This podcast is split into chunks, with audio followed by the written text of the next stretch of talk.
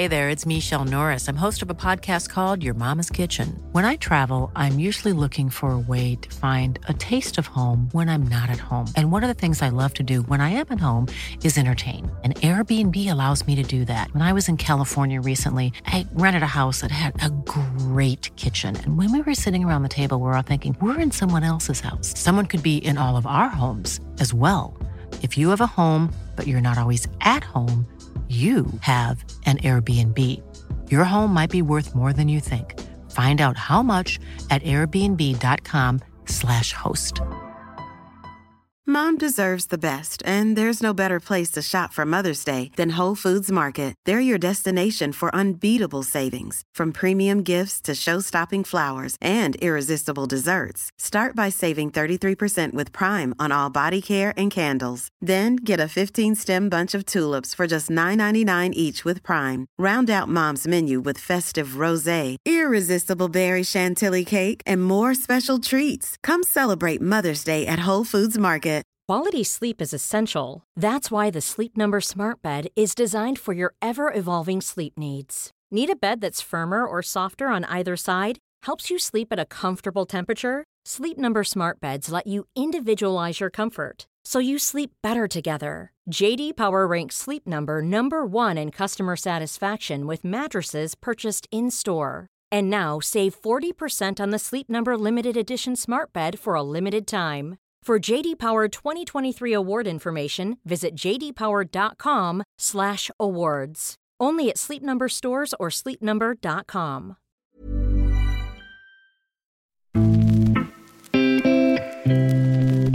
Jag tycker inte att det var någon eh, större match. Den kommer inte att gå till historien som den mest välspelade på Villonavallen, det tror jag inte. Eh, vi har haft en eh, kort personalinformation där eh, de har presenterat mig som den nya klubbdirektören i AIK Fotboll. Dakle, gospodin Jens Andersson, naš sportski direktor koji je evo četiri Uh, of course, it's been a tough decision because I really uh, fell in love with Hajduk and I enjoyed my stay in Split. Jens, vi ansætter Glenn Rød som ny cheftræner. Hvorfor lige ham? Hvorfor lige ham? Eh, för att vi syns att han är helt rätt person för, för jobbet. Jens, først og fremmest, vi længe med DC. Hvad ligger til grund for det? Eh, det som ligger till grund till det är att dels är en eh, god spelare. Sirius AIK, Hajduk Split, Århus. Svensk Elitfotboll, Svenska Fotbollsförbundet. Tränare, sportchef, klubbchef, ordförande och landslagschef. Ja, veckans poddgäst Jens T Andersson har minst sagt ett brett CV inom fotbollsvärlden. I skrivande stund befinner han sig i England i rollen som överordnad landslagschef för att följa damlandslagets resa mot ett potentiellt EM-guld. Och i podden diskuterar vi bland annat varför Jens T Andersson valde att hoppa av uppdraget som ordförande för Svensk Elitfotboll efter bara ett år och istället bli en del av förbundet i en helt nybildad roll. För det är klart att det, det kändes inte helt eh, perfekt att, att lämna SEF som jag trivdes väldigt, väldigt bra i under det året så pass tidigt som jag gjorde. Men eh, det var väl ungefär den här tjänsten och rollen som skulle kunna få mig att göra det. För att jag hade inte lämnat SEF för ett annat uppdrag i Sverige. Vi pratar naturligtvis även om hur förbundet utvärderar läget kring Peter Gerhardsson, vars kontrakt löper ut om ett år, samt situationen kring Janne Andersson efter VM-missen och där Jens T Andersson kan se 2024 som en rimlig slutpunkt för herrarnas förbundskapten.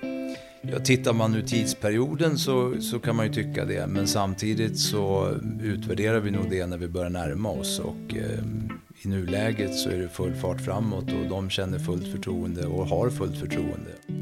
Och vi talar även om frågan om ersättningar till landslagsspelare och bland annat om USAs nya modell där man lägger ihop prispengarna som damer och herrar spelar in under en fyraårsperiod och sen delar jämnt.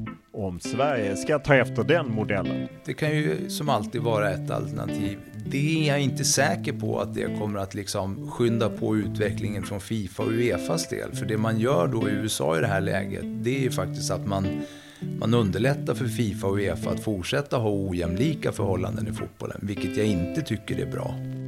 Podden är såklart mycket mer än så här. Bland annat en helt nyinspelad del direkt efter EM-premiären för det svenska landslaget i England. Vi talar även om tränarflykten från U21-landslaget, om hur han ser på bristen på mångfald i en del av landslagsstaberna, om vad han anser att förbundet behöver bli bättre på, om att förbundet åkt runt för att hämta inspiration till en gemensam träningsanläggning för alla landslag, samt om att det inte förts några diskussioner om en ledarroll för Zlatan Ibrahimovic i landslaget. Detta och mycket mer, men som vanligt börjar vi podden med en faktaruta.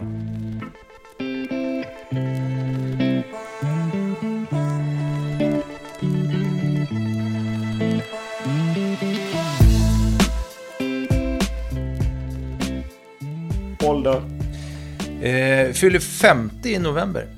Bor? Uppsala. Familj? Ja, fru Vivica och två söner. Tim 20 år och Noah 16 år. Utbildning? Eh, jag gick på Bosön i mitten på 90-talet och sen har jag fotbollens egna pro-license. Lön? Ja, det har jag också. Vad kör du?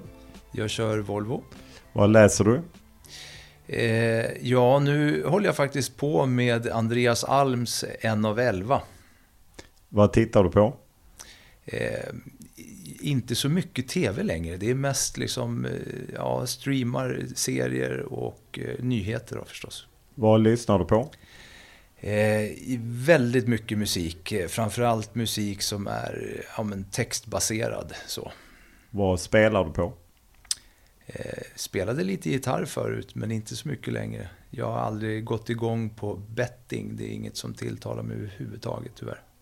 Vem var din fotbollsidol när du var liten? Oj, jag tror att det var min pappa faktiskt. Jaha, var han eh, elitspelare? Alltså? Nej, men han var... Jo, det var väl... Eller ja, eller, ja inte så som, som vi definierar elitspelare idag. Men eh, spelade och var tränare och var förebild egentligen under hela vägen. Vad är det främsta du vunnit i, i fotbollens värld? Du har haft en rad olika roller. Eh, det främsta jag har vunnit, ja men det får väl bli SM-guldet med AIK 2018 då. Vad klassas som den största upplevelse du haft i, i fotbollens värld? Eh, det måste vara när jag klev av planen eh, i playoff-match till eh, Europa League med AIK 2012 i Moskva. När deras sportchef satt och grät på läktaren efteråt. Vilket han hade all anledning att göra utifrån hur matchen såg ut. Vilken regel hade du velat ändra på i fotboll? Just nu har jag lite svårt för den här offside-fördröjningen som, som retar mig när jag tittar på fotboll. Vem är för dig världens bästa spelare genom tiden? Jag vill nog säga Messi. Hur är du som bilförare? Ja, ganska tålmodig och lugn, måste jag säga. Om du tvingas välja ett nytt yrke, vad blir det? Oj, det var en bra fråga. Jag, får man drömma eller? Då skulle jag vilja vara med i ett rockband. Vilken är din favoritfilm?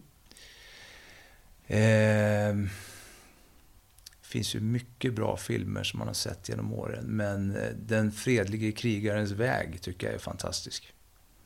När var du riktigt lycklig senast? Riktigt lycklig? Ja, alltså det där är ju lite högtravande. Jag har ju hört din podd förut och funderat på lycklig. Och jag var, jag var glad och harmonisk i helgen då vi firade min yngste son 16-årsdag. Men ja, och det är man väl lycklig då. Vilken är din största extravagans? Oj, jag är inte sådär, jag har inte så jävla mycket. Men jag mår väldigt bra när jag får vara ute i skärgården och åka med min båt. Vi eh, träffas på eh, förbundets eh, kansli nära Friends Arena. Det känns som du har jobbat på många ställen här i, i det här huset mitt emot Friends Arena. Både på AIK och på Svenska Elitfotboll. Och nu är du, ja vad är det du är för något? Landslagschef eller fotbollschef för allting? Alla landslag och beachsocker och futsal? Ja, eh, precis. Jag är landslagschef som är en övergripande roll över all landslagsverksamhet i Sverige. Vad innebär, vad är liksom huvuduppdraget för dig? Nej, det är egentligen att eh, leda och driva och förhoppningsvis utveckla vår landslagsverksamhet. Sen är det klart att jag är i ett skede nu där jag har varit här i två månader och fortfarande går omkring med ny på jobbet-skylten på mig och försöker skaffa min insikt i de olika verksamheterna. För det är ganska många lag. Eh, så, så att, eh, men ambitionen är att försöka vidareutveckla en redan väl fungerande verksamhet. Ja, när du satt i samtal om det här jobbet. Vad, vad lyfter man fram som var viktigt? Eh, vad är det man vill åstadkomma genom att inrätta? Det är ju en helt ny tjänst. Ja, nej, men jag tror att det handlar om att, eh, som jag sa, dels utveckla verksamheten men också samordna den och titta. Det har ju funnits, tittar man på fotbollen då så har ju de fyra landslagsavdelningarna som är herr, dam, pojk och flick, de har ju rapporterat direkt till generalsekreteraren tidigare. Eh, och eh, det har väl varit en, en sådär, ett tecken på att det har varit mycket för Håkan Sjöstrand som är generalsekreterare. Så att nu har man tillsatt en tjänst som, som eh, 100% ska kunna liksom följa upp och eh, utvärdera och eh, jobba med den verksamheten och de som är i den som, som gör det operativa arbetet dagligen och samordna det. Hur viktigt är det att ha en rejäl fotbollsbakgrund? För du har ju som sagt eh, Uefa Pro License och, och har ju jobbat i olika roller både i Sirius och AIK. Eh, närmare fotbollen än exempelvis Håkan Sjöstrand tidigare. Nej, men jag vet inte. Det är inte så att jag står på planen och, och driver övningar. Men det är klart att eh, erfarenhet är aldrig fel i den här branschen. Och det är klart att har man, som jag också, haft ett sportchefsuppdrag som kanske är mer likt det som jag gör idag. Så, så är det en klar fördel, tror jag. För att för mig handlar det arbetet, liksom det här arbetet, mycket om att, att ha verkningsgrad i det man gör. Det vill säga det man lägger pengar på ska också ge någon form av effekt. Så att eh, jag tror att den, den erfarenheten eh, kommer mig väl till gagn i det här uppdraget också. Hur gick det till? Sökte du eller eh, sökte de upp dig? Ja, men eh, det är ju så att eh, för de som är, kan historien så, så var jag ordförande i SEF under föregående år och då är man ju också elitfotbollens representant i förbundsstyrelsen. Och där hade ju Håkan ehm, dragit förslag till nya tjänster och omorganisation. Och där dök den här tjänsten upp. Men det var inget som jag reflekterade över där och då. Utan det var liksom en tjänst bland flera som skulle införas. Sen började Håkan och jag diskutera det där och den här rollen. Eh, mest utifrån att jag tror att han ville diskutera den med, med, min erfarenhet som sportchef. Det var så jag tolkade det i alla fall och liksom utformningen av den. Och med de samtalen så, så väcktes också intresset och eh, ja, på den vägen är det och nu sitter vi här. Eh, hur blev känslan, eller lyssnade man lite på förbundet så skakade det till lite eh, kanske bland de landslagschefer som fanns. Det är kanske inte något de säger till dig, men man hörde lite ett sånt gnissel. Eftersom de ju plötsligt fick en ny chef till, Stefan Pettersson, Marika Domanski Lyfors, Yvonne Ekroth och Claes Eriksson. Hur, hur balanserar du det där? För det, så blev det ju liksom. Det trycktes ju in ett ja, lager. Nej, det är klart att jag tror att det är ganska naturligt att det blir de sådär funderingarna och kanske ibland också lite oro när det är förändringar och omorganisationer på arbetsplatser. Sen är det ju inte jag som har tillsatt, eller det är inte jag som har bestämt att det ska vara en ny tjänst. Så att jag har väl inte behövt vara så involverad i det. Sen har jag stor respekt för de alla fyra och den nya situationen. Så att jag tycker jag har löst det extremt bra sen jag väl började och jag känner mig välkommen och väl omhändertagen också. Om du, vad är det konkret du kommer liksom jobba med först och främst? Förutom att liksom lära dig förbundet och, och det. Men vad är det, vad ser du för konkreta uppgifter liksom till en början?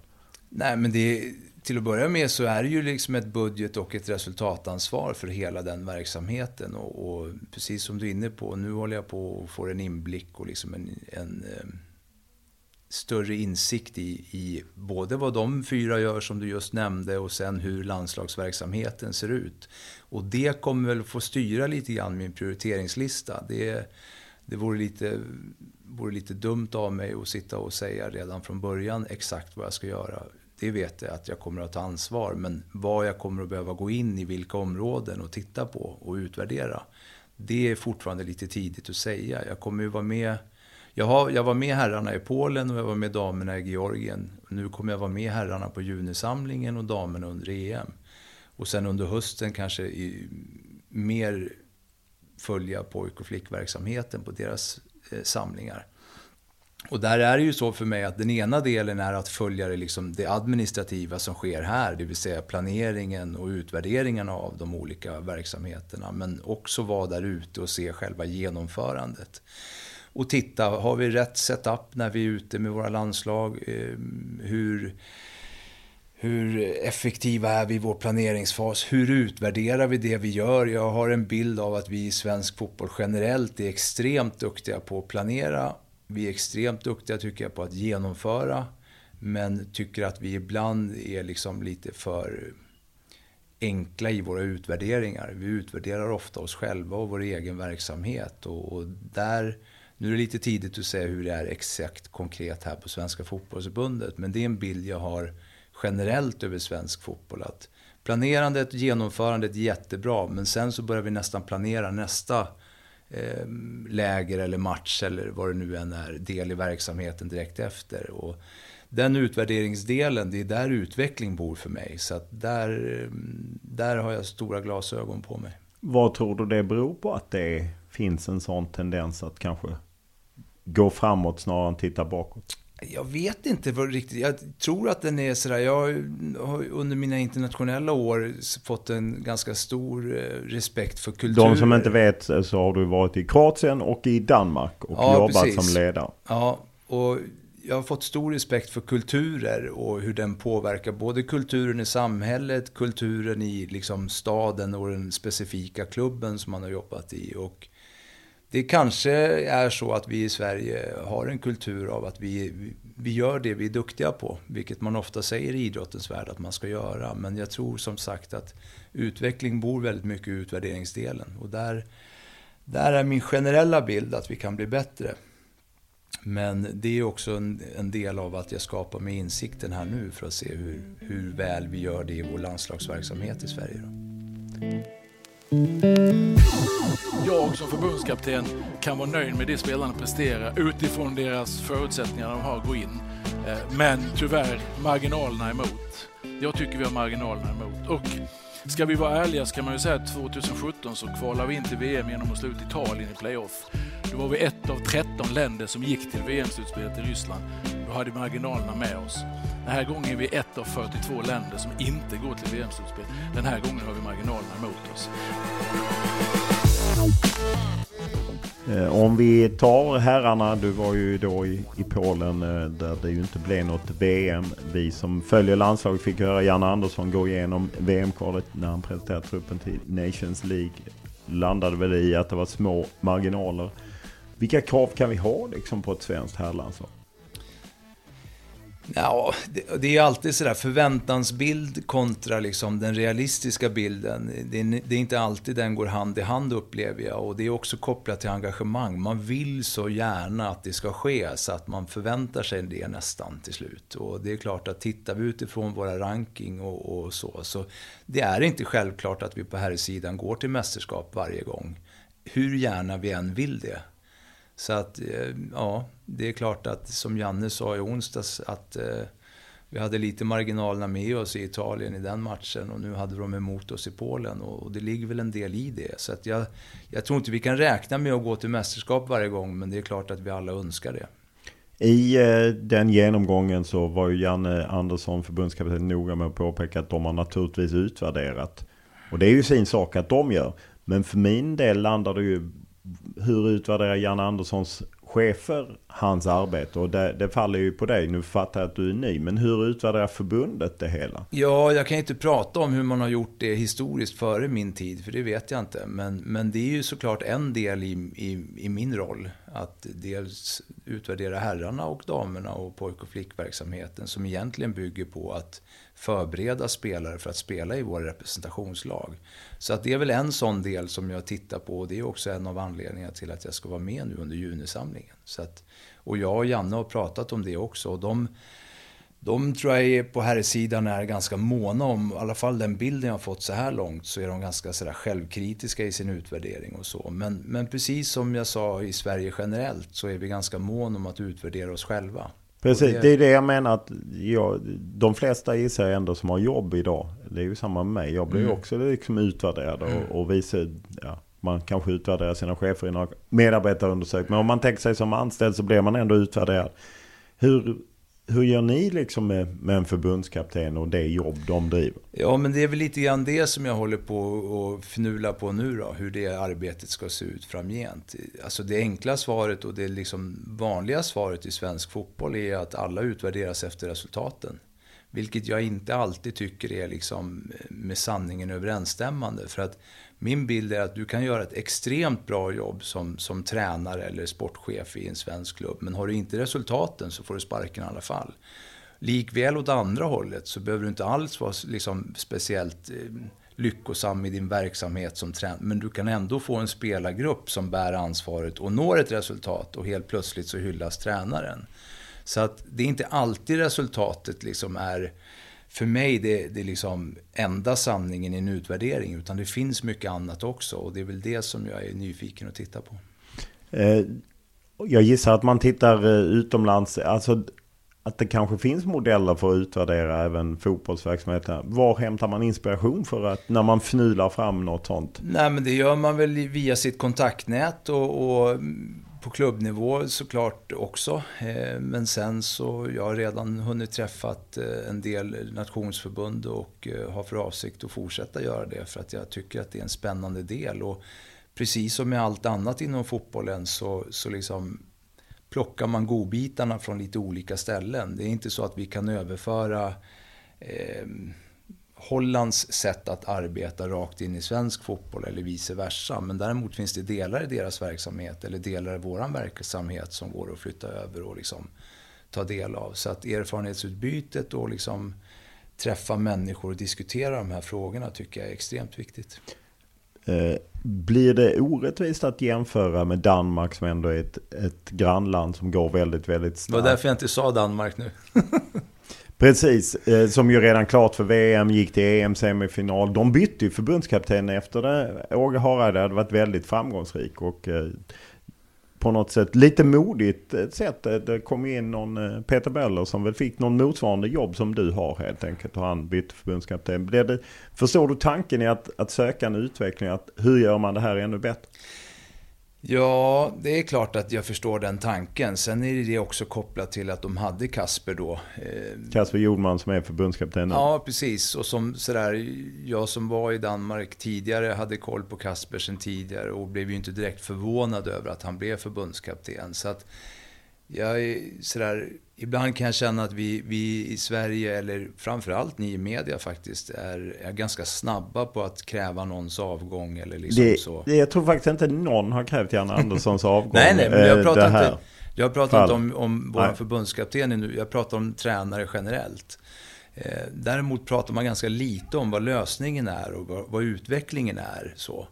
Och där tror jag att Danmark, eh, danskarna var ganska klara med att de kände att de hade en utveckling i Kasper Hjulman och hans sätt att spela fotboll. Han assisteras också av min eh, gamla tränare i Århus, Mårten Wighorst, och de har jobbat ihop tidigare och står för en viss typ av fotboll och sådär. Så att jag tror att de var ganska klara med att de hade, en, de hade liksom en lösning som de kände var nästa steg. Eh, hur delaktig är du i nu när herrarna pratar om att skruva på spelsystemet för att bättre utnyttja hur spelarmaterialet ser ut? Nej, jag är inte delaktig i det, utan det är Janne och Peter som, som eh, dividerar och diskuterar med övriga i sitt tränarteam om hur de ska spela. Eh, Janne Andersson, Peter Wettergren har ju kontrakt över EM 2024, vilket ju är det stora målet nu, även om det börjar med Nations League. Din chef Håkan Sjöstrand sa ju att det var tal om livstidskontrakt om man skulle prata om något. Vad, vad är din bild? Eh, min bild är att man förhåller sig alltid till de kontrakten som är skrivna och jag tror att Håkans eh, uttalande där snarare var ett uttryck för det förtroendet och stöd som, som Janne och Peter har mer än något annat. Jag tror inte att han menade liksom att han skulle skriva ett livstidskontrakt med Janne konkret så, utan det var nog snarare ett uttryck för att eh, tydliggöra förtroendet. Eh, är 2024 slutpunkten? Är det en rimlig slutpunkt för några som kom in 2016? Ja, tittar man nu tidsperioden så, så kan man ju tycka det. Men samtidigt så utvärderar vi nog det när vi börjar närma oss. Och eh, i nuläget så är det full fart framåt och de känner fullt förtroende och har fullt förtroende. Och eh, strävar efter att göra ett Nations League till att börja med så bra som möjligt och sen EM-kval på det. Så att det är alldeles för tidigt att prata om vad som händer efter sommaren 24. Vi har ju ett EM eh, e i England som väntar. Vi sitter i konferensrummet Luton 84 och du frågade mig Luton 84, eller hur? Mm. EM-titeln. historia är inte min eh, starkaste gren, varken från skolan eller i nutid. Men eh, du hoppades att det ska bli ett nytt EM-guld för Sveriges damer som ju kommer från senast ett, ett OS-silver där dessförinnan ett VM-brons. Vad talar för att det blir en guldmedalj? Ja, det är ju som alltid i mästerskap så kommer det vara lite tillfälligheter och marginaler man ska ha med sig. Men det är klart att eh, nu har jag följt damerna kanske lite närmare än vad jag gjort tidigare. Och jag tycker att de har ett bra lag och de har ett bra tränarteam som, som optimerar de, mm, det materialet de har. Så att eh, det finns väl ganska mycket som talar för att vi kommer att gå långt i turneringen. Sen, sen hur långt, det kommer, att, det kommer man ju behöva spela om som alltid. Och ibland är det stolpe ut och stolpe in. Men de har höga förväntningar på sig och är medvetna om det. Men som jag brukar säga, att det brukar också vara ett gott tecken. För då har man, då har man någonting att åka med så att säga. Det är bättre det. Eh, om du tittar på eh, Peter Gerhardsson och Magnus Wikman, vad är det du gillar med deras sätt att jobba med landslaget? Ja, men det är ju två stycken som känner varandra sen, sen lång tid innan och kompletterar varandra väldigt bra tycker jag. Där, där Magnus är väldigt fotbollsfokuserad och, och Peter också såklart det är det. Men, men har också ett ledarskap som jag tror passar väldigt bra in i den gruppen som de arbetar med. Eh, så att de, de kompletterar varandra bra och täcker upp många områden som jag tror är viktiga i, i ett landslag och inte minst eh, matchcoachningen. Så att eh, de är på rätt plats. Eh, de har ju en fördel av kanske att om man jämför med herrarna att de har fler spelare i riktigt stora lag. Jag menar, det var ju en som spelade Champions League-final även om det blev förlust för Fridolin i den rollen. Nej men flera spelare som liksom tillhör verkligen toppen i Europa på damsidan. Vilket du inte alltid är på. Hur, hur mycket talar det för liksom svensk damfotboll?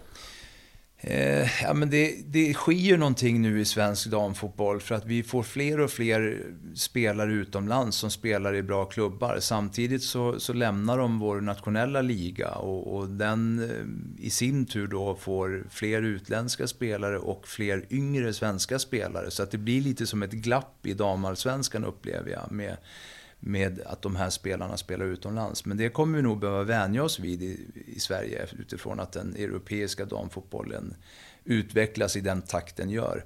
Det är klart det är en fördel, eh, tror jag, att de spelar på yttersta nivå. Sen vill det ju till att de spelar också. Eh, och där finns det ju en del frågetecken även på damsidan. Men, men eh, vi har några tongivande spelare där ute och vi hoppas ju att de kommer att vara tongivande även i England i sommar såklart. Om man eh, tittar på eh, damerna så har det ju alltid varit, eh, det har inte du missat heller, diskussioner kring deras ersättning. Nu har du ju fotbollsförbundet äntligen gått på att de har lika ersättning förutom prispengar då.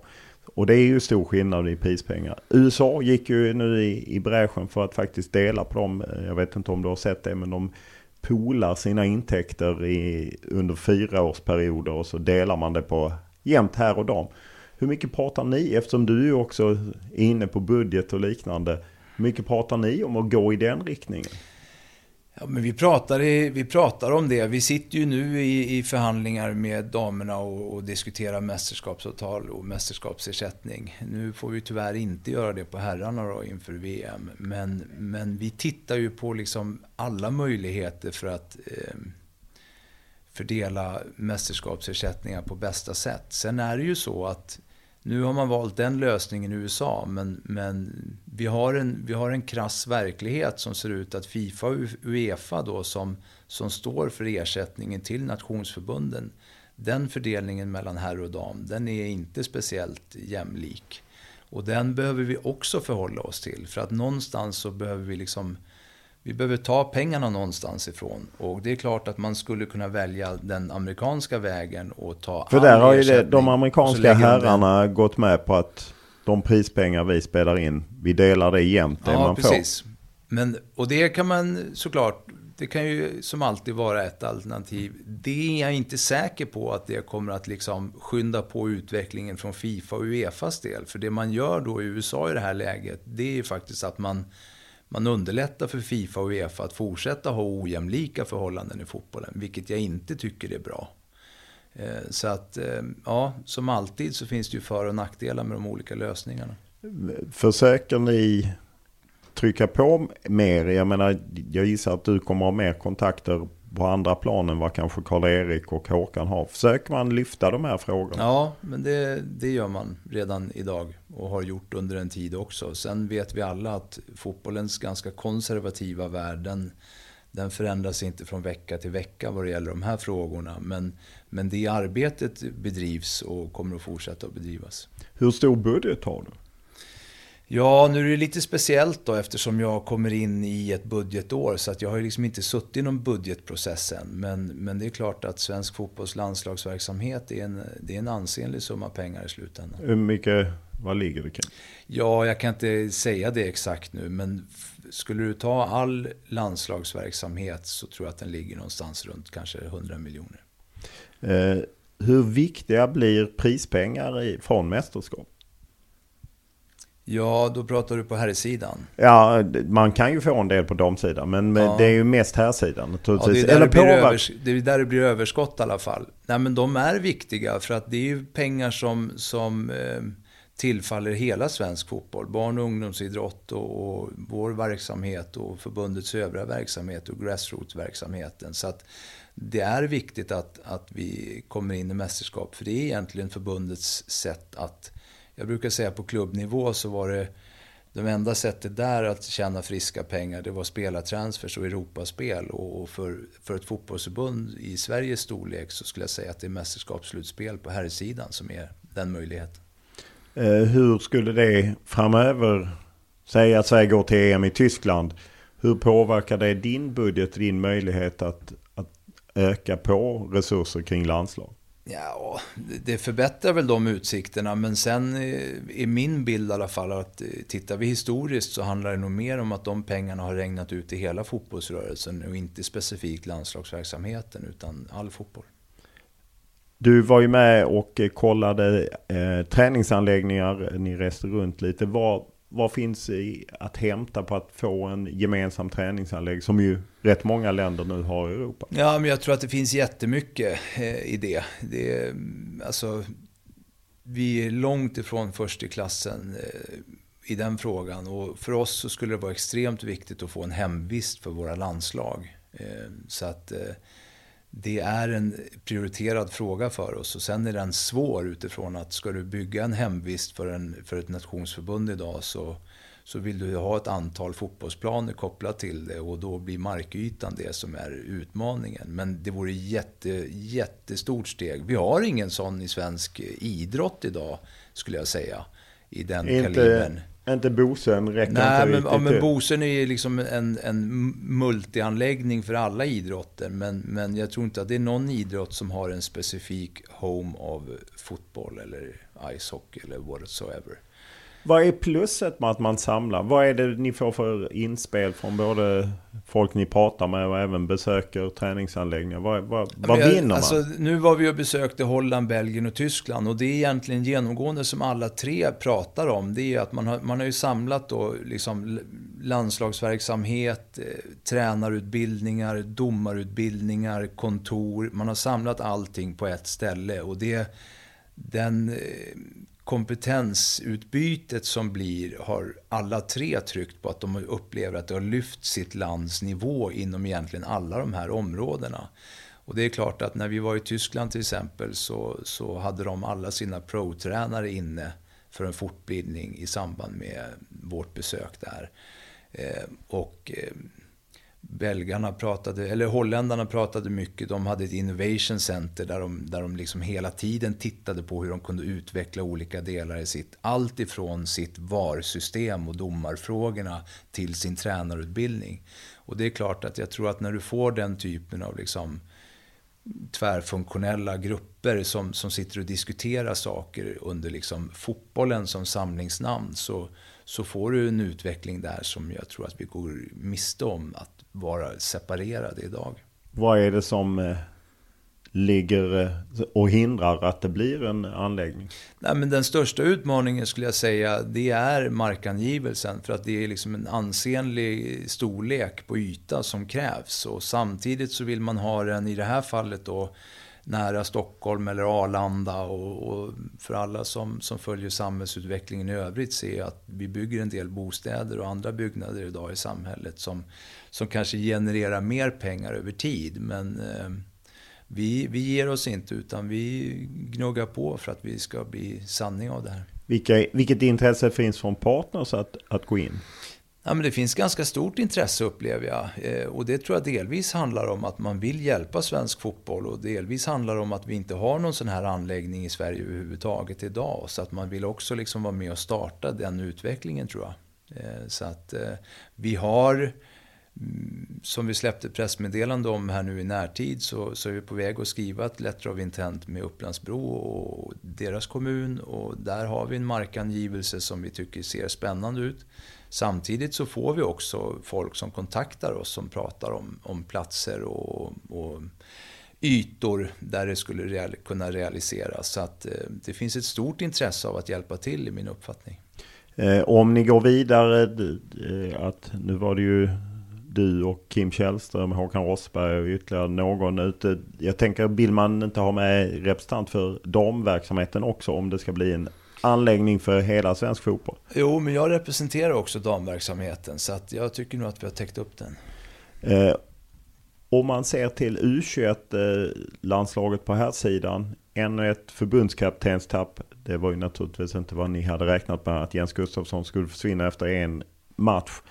Innan dess på Asperger. Visst, man kan säga att det visar att vi är attraktiva. De går till proffsklubbar. Men det är klart att det är ett bakslag för att tappa två tränare på det sättet. Eller? Ja, det är det ju. Det, Jens sejour vart ju väldigt kort såklart. Eh, sådär. En landskamp. ja, som man dessutom förlorade tyvärr. Men nej, det är klart att det är inte bra. Samtidigt så är det där, det är ju en balansgång för att man vill samtidigt ha de bästa tränarna och då, då är det så att U21 idag är eh, där i näringskedjan att få ett erbjudande dessutom utanför Skandinavien som både Poja och Jens fick i det här fallet så är det svårt att liksom, dels är det svårt för oss att stoppa dem och samtidigt har jag full förståelse för att de vill ut och flyga också. Så att det är inte det optimala ur vår verksamhet. Det visar sig att U21 uppenbarligen är en språngbräda som du nämnde. Men det är klart att vi vill ha våra förbundskaptener på U21 lite längre än vad vi hade Jens Gustafsson, absolut. Hur eh, löser ni, det är Andreas Pettersson som går in och täcker upp Kör han resten av kvalperioden eller? Ja, han kommer i alla fall att köra junisamlingen. Det är det vi har beslutat. Eh, sen så löper ju den liksom, processen med den långsiktiga lösningen parallellt. Och där är ju klart att Andreas är en av kandidaterna där. Men det finns flera på den listan också. Och den, den processen får liksom gå parallellt med junisamlingen också. Eh, hur viktiga är U21 respektive U23 på damsidan? Ja, men det är viktigt för att det är där vi förbereder våra spelare, tänker jag i alla fall, till våra representationslandslag. Så att det är klart att det är en verksamhet. Man pratar ju på klubbfotboll pratar man ofta om transition period, det vill säga när man går från liksom junioråldern upp till A-laget. Det är en kritisk punkt på klubbsidan. Eh, jag upplever inte att den är lika kritisk i landslagsverksamheten utan det är ett ypperligt tillfälle att eh, förbereda spelarna på vad som eventuellt väntar om man kommer upp i ett A-landslag.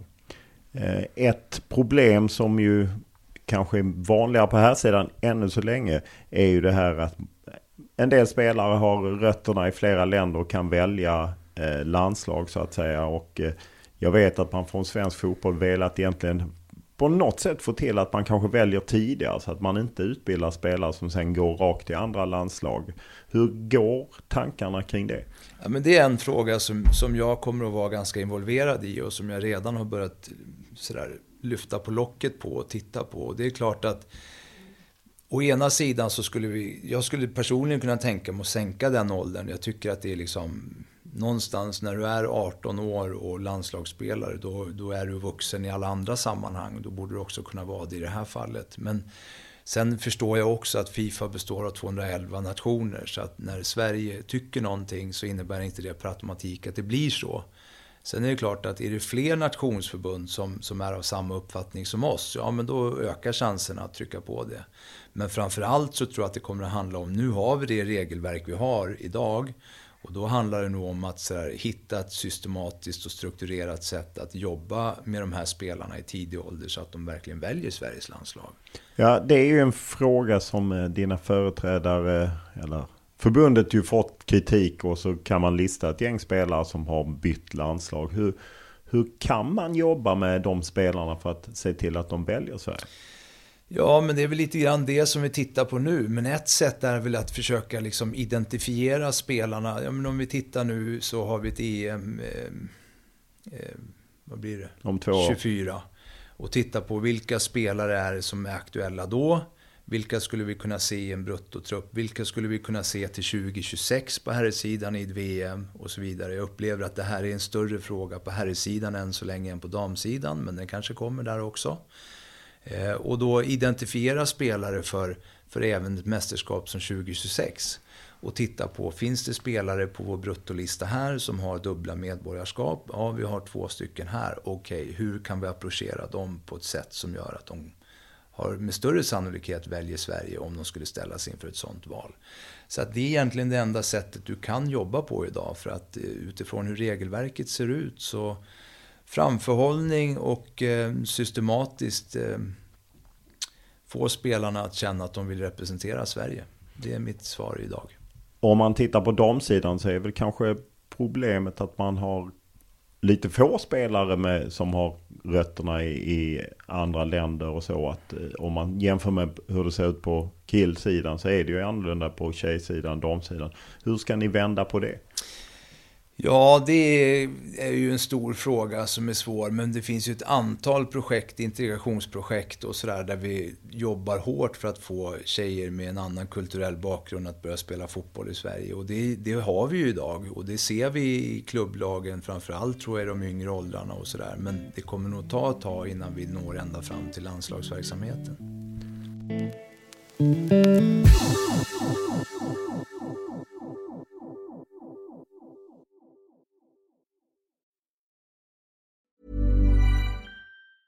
There's never been a faster or easier way to start your weight loss journey than with PlushCare. PlushCare accepts most insurance plans and gives you online access to board-certified physicians who can prescribe FDA-approved weight loss medications like Wigovi and Zepbound for those who qualify. Take charge of your health and speak with a board-certified physician about a weight loss plan that's right for you. Get started today at plushcare.com slash weight loss. That's plushcare.com slash weight loss plushcare.com slash weight loss. Hey there, it's Michelle Norris. I'm host of a podcast called Your Mama's Kitchen. When I travel, I'm usually looking for a way to find a taste of home when I'm not at home. And one of the things I love to do when I am at home is entertain. And Airbnb allows me to do that. When I was in California recently, I rented a house that had a great kitchen. And when we were sitting around the table, we we're all thinking, we're in someone else's house. Someone could be in all of our homes as well. If you have a home, but you're not always at home, you have an Airbnb. Your home might be worth more than you think. Find out how much at airbnb.com/slash host. Mom deserves the best, and there's no better place to shop for Mother's Day than Whole Foods Market. They're your destination for unbeatable savings, from premium gifts to show-stopping flowers and irresistible desserts. Start by saving 33% with Prime on all body care and candles. Then get a 15-stem bunch of tulips for just $9.99 each with Prime. Round out Mom's menu with festive rosé, irresistible berry chantilly cake, and more special treats. Come celebrate Mother's Day at Whole Foods Market.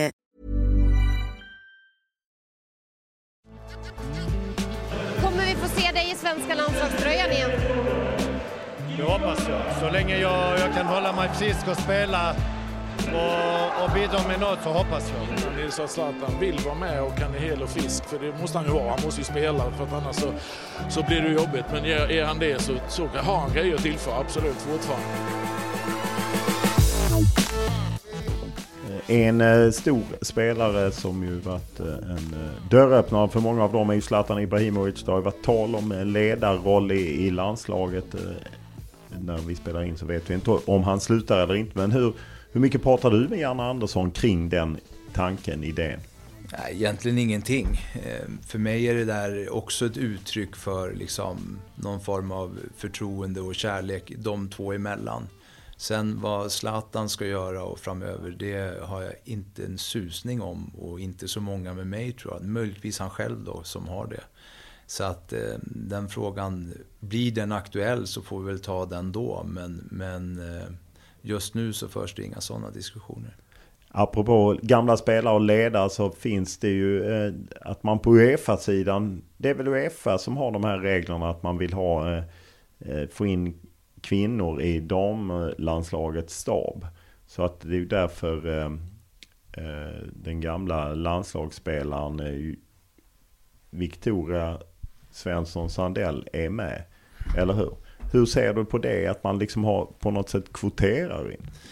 Jag tror att man, man gör det man behöver, framförallt på damsidan, för att få fler att liksom välja ledarkarriären och tränarkarriären. Och det där är väl ett verktyg för att nå dit. Sen så, för mig så kommer det alltid handla om vad, vad man som person önskar att göra när man har avslutat sin karriär. Bara för att man har varit en duktig fotbollsspelare så innebär ju inte det per automatik att man vill fortsätta jobba med fotboll. Men däremot, vill man det så ska det inte finnas hinder på vägen i alla fall. Utan det ska finnas möjligheter och det där är väl ett sätt att skapa de möjligheterna. Eh, och om man då tänker sig att man på något sätt skapar möjligheter. Varför skapas det inte fler möjligheter i, i staberna när det gäller folk med, ja, i mångfaldsperspektivet? För att eh, förbundet är, är ju bättre på, på jämställdhet om man tittar styrelser och lite bättre i staber. Men tittar man i staber så är det rätt bristande mångfald. Det speglar inte Sverige och det är ju bara att titta på Jan Anderssons stab till exempel. Rätt stor stab och som inte riktigt hur kan ni gå in och liksom ställa krav på det? För det är klart att det finns kompetenta personer som har en annan bakgrund. Ja, det är också en bra fråga. Jag vet faktiskt inte. Men, men återigen så hade, hade vi haft en person med en annan kulturell bakgrund som var eh, en del av ett landslagsteam. Så det är väl inget märkligt på något sätt för min del. Däremot så är det ju svårt att liksom trycka in folk i den verksamheten. Det bygger ju också på någon egen vilja och liksom... Ja, fast egen vilja finns ju nog allt om. Det handlar ju nog mer om möjligheter. Ja, men jag tror att vi är på väg dit. Vi har väl några tränare nu i Sverige och i Allsvenskan på herrsidan som kommer från en annan kulturell bakgrund. Och det är väl inte otänkbart att de hamnar i förbundets verksamhet också. Men, men ibland tar saker sin tid och, och, även om man önskar att det skulle gå fortare ibland så är det inte alltid det gör det. Under ditt paraply så hamnar ju även futsal och beachsocker som ju, ja, ibland kan man uppleva att det finns liksom en kamp mellan den traditionella fotbollen och, och futsal och, och, och så. Hur, hur ska du balansera det? Nej, jag upplever inte att det finns någon kamp här om det, utan det är ju, det är ju två olika, eller tre olika verksamheter. Nu har både futsalen och beachhockeyn fått eh, ganska så här, de har fått en större konsekvenser än fotbollen av pandemin. Så, så att där är man väl tillbaka i lite av ett uppstartsläge igen då. Utifrån att beachhockey har inte haft några turneringar och futsalen har varit inomhussport och, och liksom varit hårdare drabbade av pandemin.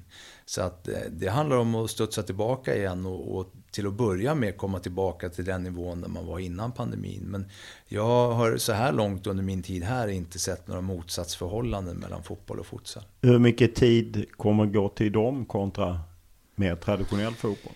Ja, jag har alltid lite svårt för att prata om hur saker kommer att bli. Men det är klart att de verksamheterna är ju på, under utveckling och på väg att växa fram. Vilket gör att de tar lite mer tid kanske i förhållande till hur många utövare det är idag. Jämför man det så är det klart att då är fotbollslandslagen som vi har idag, det är väl 15 stycken tror jag. Det är klart att de, de tar ju mer tid då i förhållande till futsal som i nuläget har ett herr och ett damlag.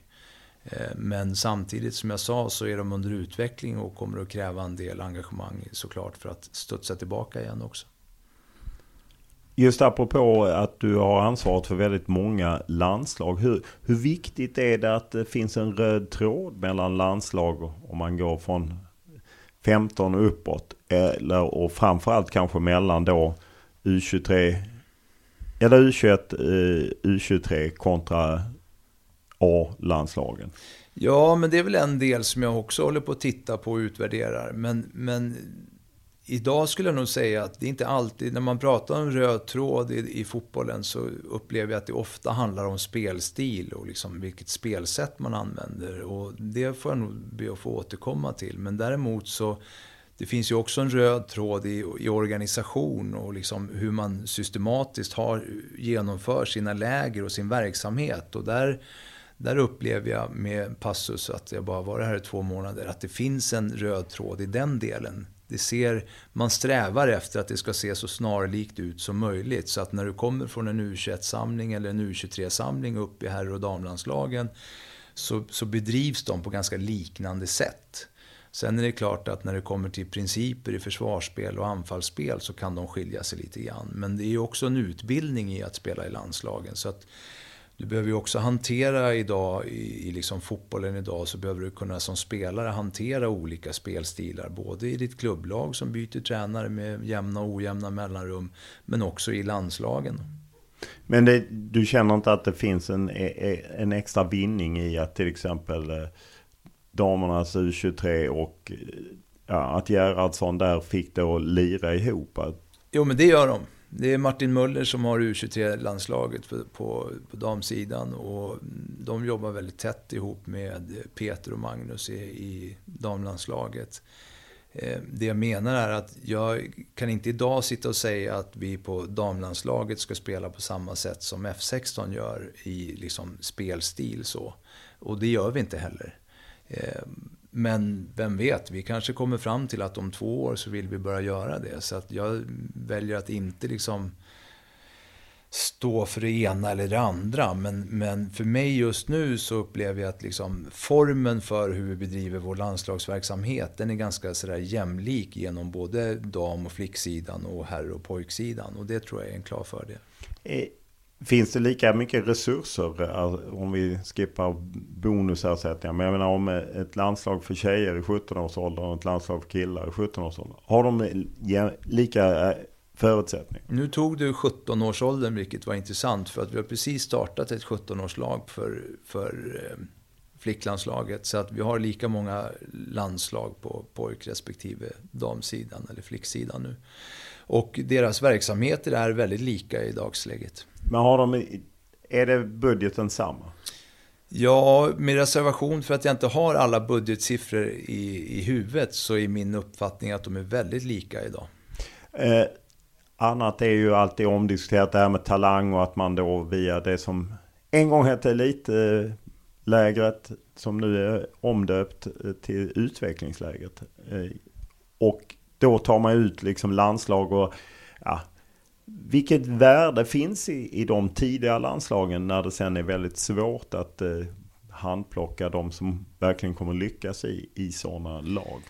Nej, men det, är ju liksom, det är ju en utbildning för svensk fotboll. Det innebär ju inte per automatik att alla som är eh, F16 eller P16 landslagsspelare kommer att bli A-landslagsspelare. Men den erfarenhet av internationella matcher och de forum som de är i som landslagsspelare kommer ju att gynna deras fotbollsutveckling. Sen om det innebär att de spelar i i allsvenskan på herr eller damsidan eller elitettan, superettan, det får vi ju se då såklart. Eh, det är ju alltid svårt att, att tidigt peka ut vem som ska bli den nästa stora stjärnan. Det är lite grann 10 000 kronors frågan. Men, men att det gynnar svensk fotboll, definitivt.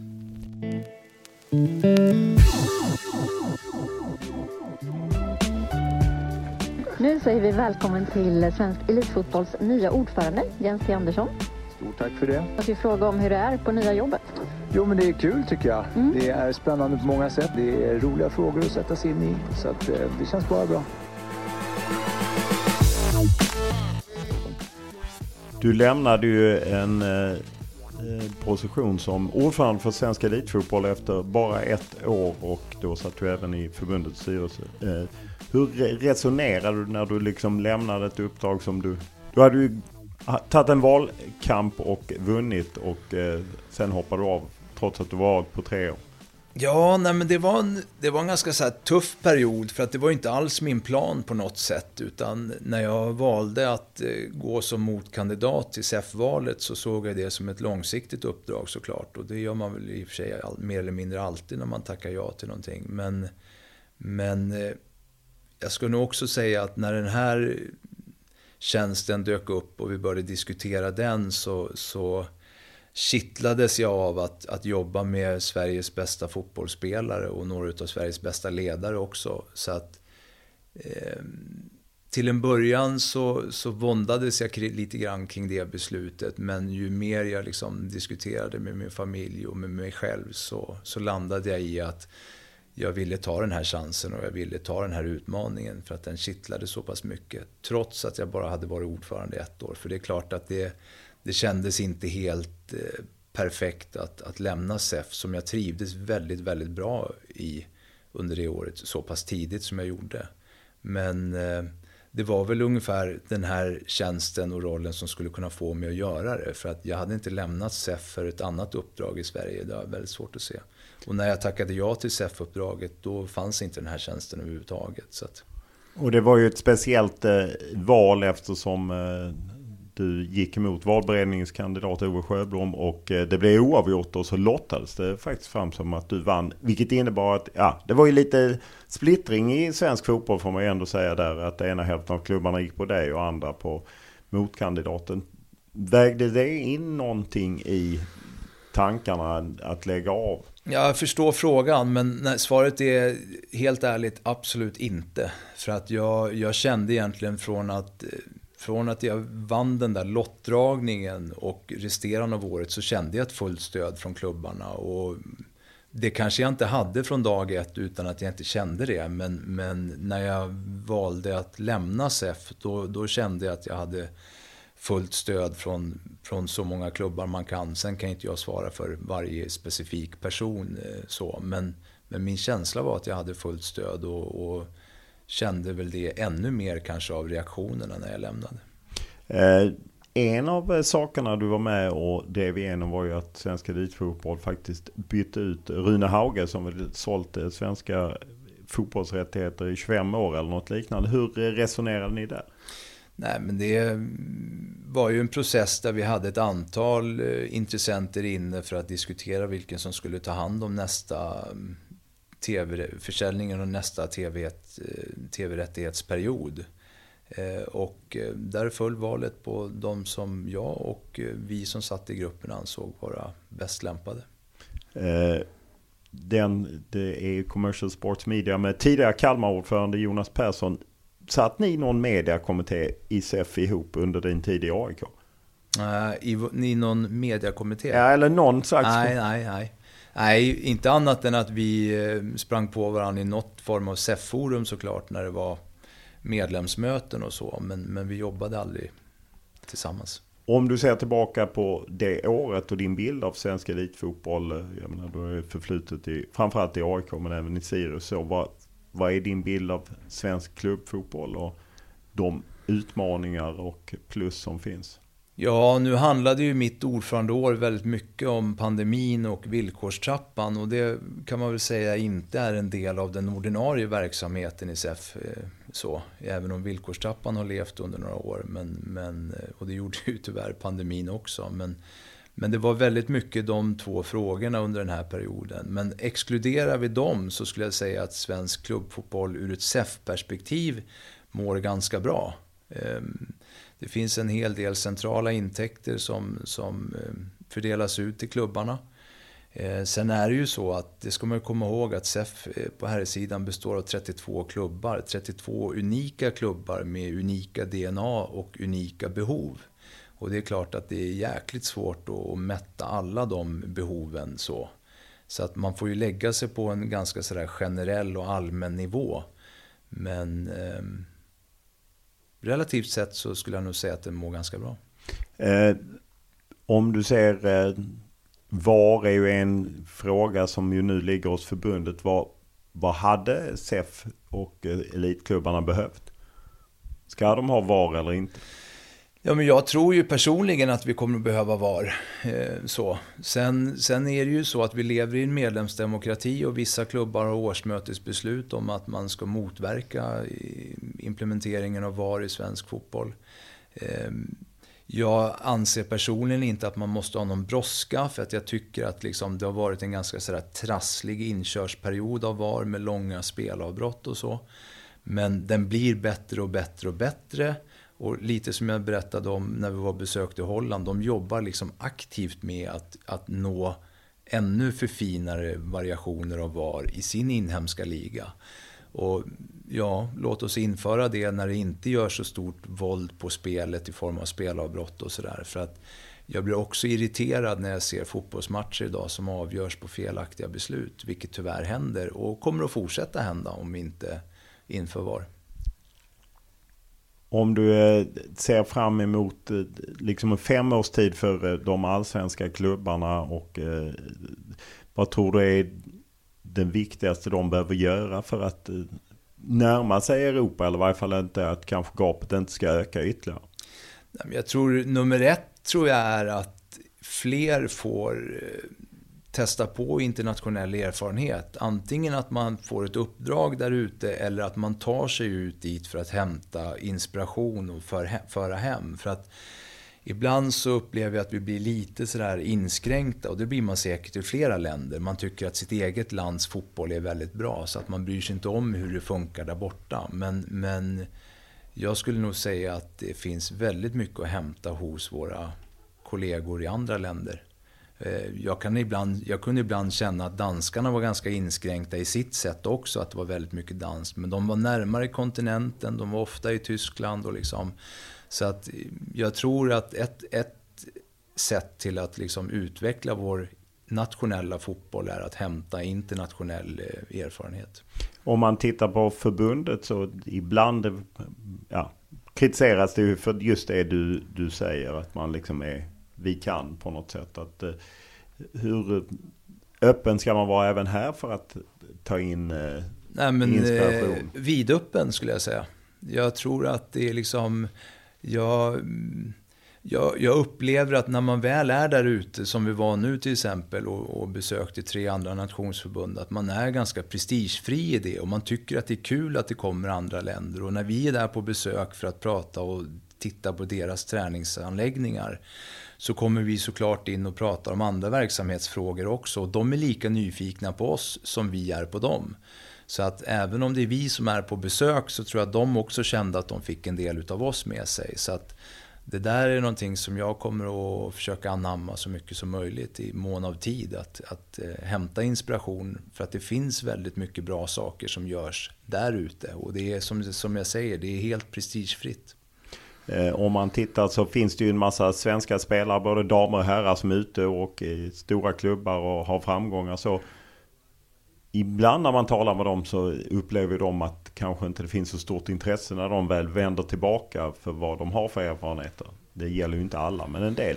Hur, hur viktigt blir det att försöka tömma en sån resurs? Eller kan man liksom systematisera det på ett Ja, men jag sätt? tror att det är bra. Jag blev förvånad själv när jag flyttade hem efter Danmarkstiden där 2017 var väl det. Då hade jag varit både Hajduk Split och i, i Århus i Danmark. Men det var ingen som var intresserad av att höra om vilka erfarenheter jag hade liksom ådragit mig under den där perioden.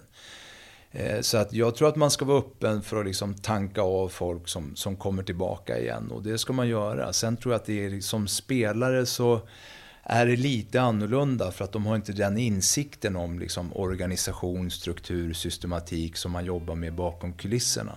Däremot när du har varit ute i, i ledarroller så tror jag att det finns väldigt mycket att hämta.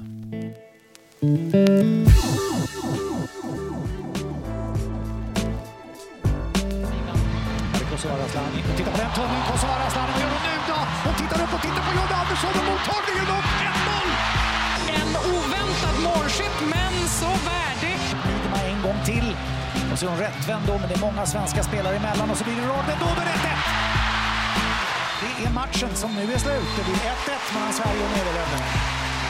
Ja, det är väl en okej start. Eh, Man, Sverige får spela, så vi har väl förväntat oss ännu mer av det svenska anfallsspelet. Dagen efter 1-1 mot Nederländerna i EM-premiären träffade jag Jens T Andersson på landslagets hotell för att prata om starten på turneringen och erfarenheterna av att ha följt både herrarna och damernas landslag på nära håll. Jens T Andersson, det är ju ett tag sedan vi träffades och gjorde själva grundintervjun men eh, detta är dagen efter svensk EM-premiär mot Nederländerna 1-1. Vad är din känsla? Eh, nej, jag, min känsla är att jag tyckte Sverige gjorde en ganska bra insats. Började lite trevande, eh, som väntat kanske i en öppningsmatch i, i, ett mästerskap, men växte in i det och eh, i slutändan tycker jag att vi var bättre än Holland. Vi skapade fler chanser än vad de gjorde tyckte jag och försvarsarbetet från svensk sida var, var riktigt bra till och med. Men då är det en besvikelse med ett kryss helt enkelt? Ja, men det är klart man vill alltid ha mer. Men hade du frågat mig på förhand så hade kryss varit ett resultat som jag nog hade tippat tror jag i en öppningsmatch mot eh, Nederländerna som i princip eh, kanske är en gruppfinal redan från början. Så det är en ganska svår match att gå in i från, från start. När vi träffades så skulle ju du eh, ansluta både till herrlandslaget, den samling som var över Nations League och även varit med lite med damerna i Båstad och eh, Eh, här eh, är du ju både för svensk fotboll är ju här och konfererar men så är du ju också här. Hur, vad är ditt intryck när du följer Peter Gerhardsson och Marika Domanski Dyfors och, och damlandslaget på nära håll? Eh, nej men det är goda intryck, det är egentligen från både herr och dam, men om vi pratar dam nu så man märker att det är ett gäng som har hållit ihop ett tag. De är sammansvetsade och eh, har en härlig stämning i ledarteamet. Det är det också i spelarteamet såklart, men, men jag följer väl kanske mer ledarna. Eh, proffsigt och eh, jättegott intryck så här långt. Eh, om du eh, tittar på liksom förutsättningar här och dam. Finns det några skillnader nu mellan hur, hur de har det? Nej, det gör det inte. Och vilket är helt rätt såklart. Och, och vi eh, som Janne brukar säga ibland, vi ska vara så bra som möjligt på att förbereda oss och vara bäst på det. Och förutsättningar för att vara det, de finns på både herr och damsidan. Så att eh, det ser bra ut. Det är alltså Janne Andersson du syftar på, eh, som för övrigt var här också under gårdagens match. Om du tittar eh, allmänt på eh, EM i England, vad är dina intryck av det hittills? Ja, det har inte gått så jättelänge. Vi kom väl i förrgår tror jag eh, med ordförandekonferensen som jag eh, deltar i just nu och sen så när den är klar så kommer jag flytta över till laget. Men så här långt så, så finns det ingenting att klaga på. Vädret är bra, förutsättningarna är bra och det var ju en härlig engelsk stadion vi fick eh, uppleva igår tycker jag. Ja, Bramall Lane väntar på onsdag. Hur upplevde du inramningen? Eh, du, du var med i marschen upp. Eh. Ja, nej det var läckert. Jag sa vid något tillfälle att jag tyckte Sheffield kokade och det kanske inte hela stan gjorde men, men de områdena runt arenan gjorde det definitivt och det var en härlig inramning även på, inne på arenan tycker jag. Eh, en av grejerna som vi pratade om senast var ju det amerikanska avtalet kring att man delar ersättning. Efter det har ju ni faktiskt kommit ut med eh, offentliggjort avtalet eh, och eh, även fall du inte är ensam om det så är du ändå en del av det. är ju liksom historiskt att man publicerar ett avtal. Jag tror inte det har hänt sedan spelarföreningen av misstag publicerade avtalet när jag jobbade på Göteborgs-Posten 2000. Nu fick man reda på att ett svenskt EM-guld är värt 578 000 kronor per spelare. Vad låg bakom att offentliggöra det? Ja, det tror jag de diskussionerna hade nog startat redan innan jag kom in som landslagschef. Men eh, det är klart att vi, vi kommer, vi lever i ett samhälle idag där, där mer och mer blir både ifrågasatt och, och liksom granskat på det sättet. Och vi har ingenting att dölja i avtalen och då kände vi att den enklaste vägen och den enda rätta vägen är att offentliggöra det. Och, eh, det tycker jag är helt rätt och det tyckte tjejerna också. Så att, eh, det är något vi är stolta över. Hur svårt var det att hitta fram till ett avtal? Nej, men jag, det var ganska goda dialoger hela vägen. Sen var vi lite tidspressade av skäl som jag inte riktigt kan redogöra för. Men eh, det gick smidigt tycker jag.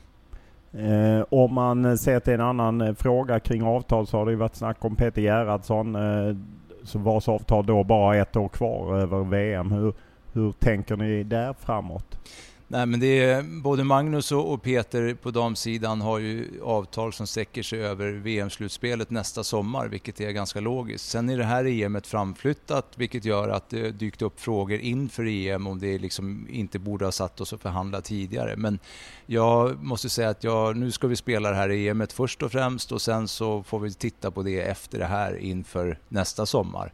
Och jag blir också lite grann sådär att jag det blir lite att problematisera tycker jag för att har man, har man en förbundskapten som har över ett år kvar på, på sitt avtal och så motiverar man att man borde förlänga för att han har varit framgångsrik men samtidigt så anställer man ju förbundskapten med förhoppningen om att de ska vara just framgångsrika så att det är väl helt enligt plan då. Men har ni någon dialog med Peter? Nej, inte nu. Utan nu är det fullt fokus på att göra så bra som möjligt här nere. Sen så får vi ta det när vi kommer hem. Och det kan ju ändras om det inte går så bra här i England. Det brukar vara så i idrottens värld. Nu tror jag inte det är någon större risk i det här fallet, men så är det. Eh, du var ju även med herrarna, följde den samlingen i eh, Nations League. En tung samling får man ju säga. Hur, eh, med några veckor i backspegeln, hur ser du på det hela?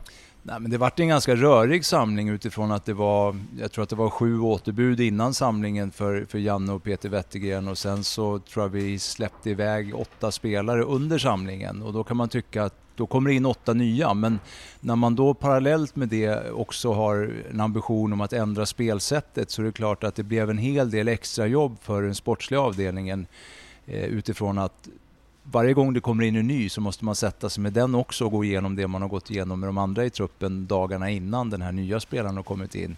Och precis på samma sätt blir det för de som administrerar och står för logistiken, att det ska in spelare och det ska ut spelare och så vidare. Så att det var en ganska så här hektisk samling och lite rörig på det sättet utifrån att vi fick byta väldigt mycket spelare.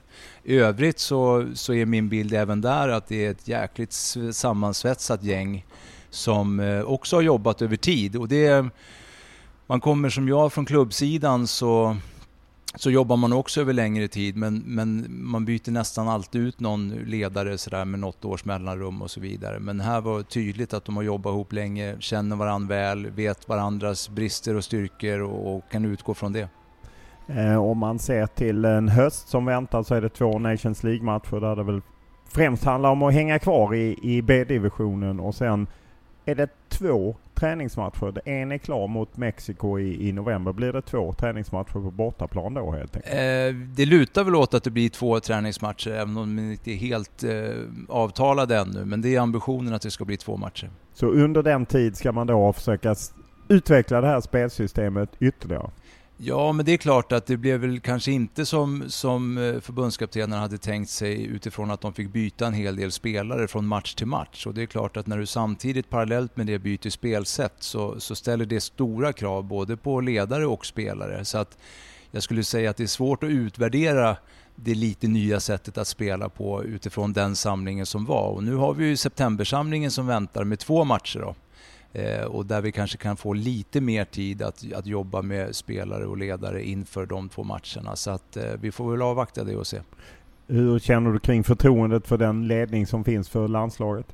Ja, det, är, det är inte ens en fråga för mig i nuläget och ingen annan heller för den delen. Utan de har fullt förtroende och gör ett jättebra jobb.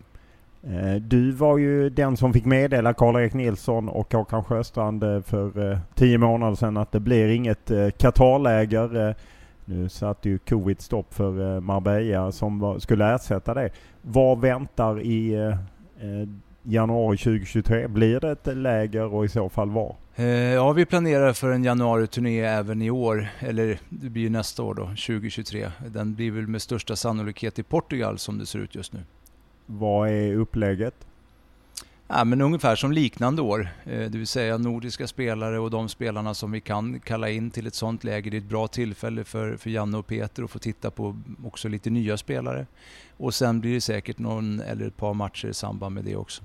Hur har ni diskuterat kring att landslaget under en rad år åkte antingen till Qatar eller Förenade Arabemiraten? Nej, vi har inte diskuterat det så mycket utan det, det har snarare handlat om att nu var man på väg till Portugal förra året och fick det lägret inställt och eh, nu gör vi det i år istället.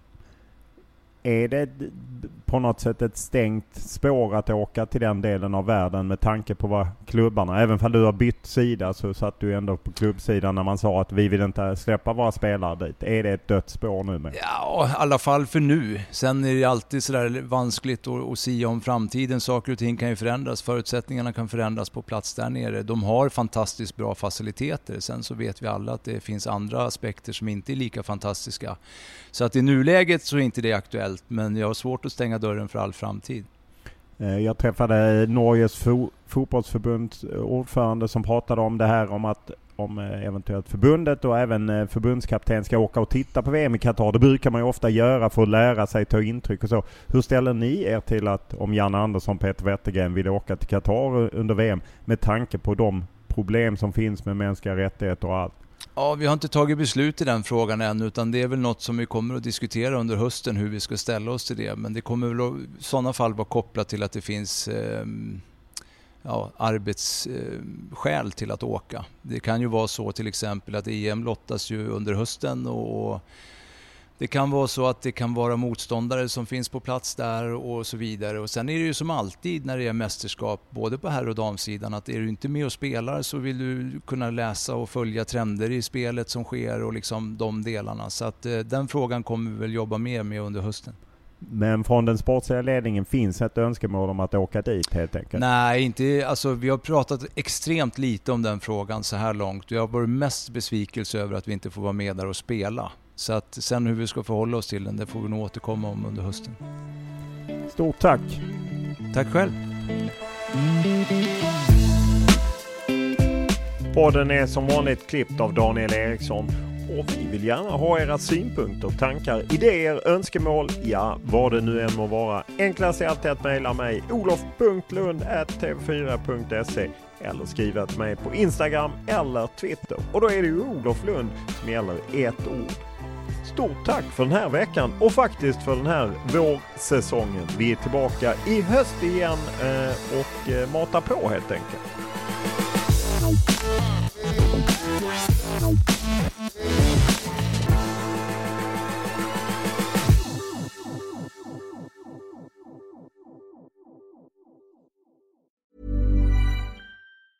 Mom deserves the best, and there's no better place to shop for Mother's Day than Whole Foods Market. They're your destination for unbeatable savings, from premium gifts to show-stopping flowers and irresistible desserts. Start by saving 33% with Prime on all body care and candles. Then get a 15-stem bunch of tulips for just $9.99 each with Prime. Round out Mom's menu with festive rosé, irresistible berry chantilly cake, and more special treats. Come celebrate Mother's Day at Whole Foods Market.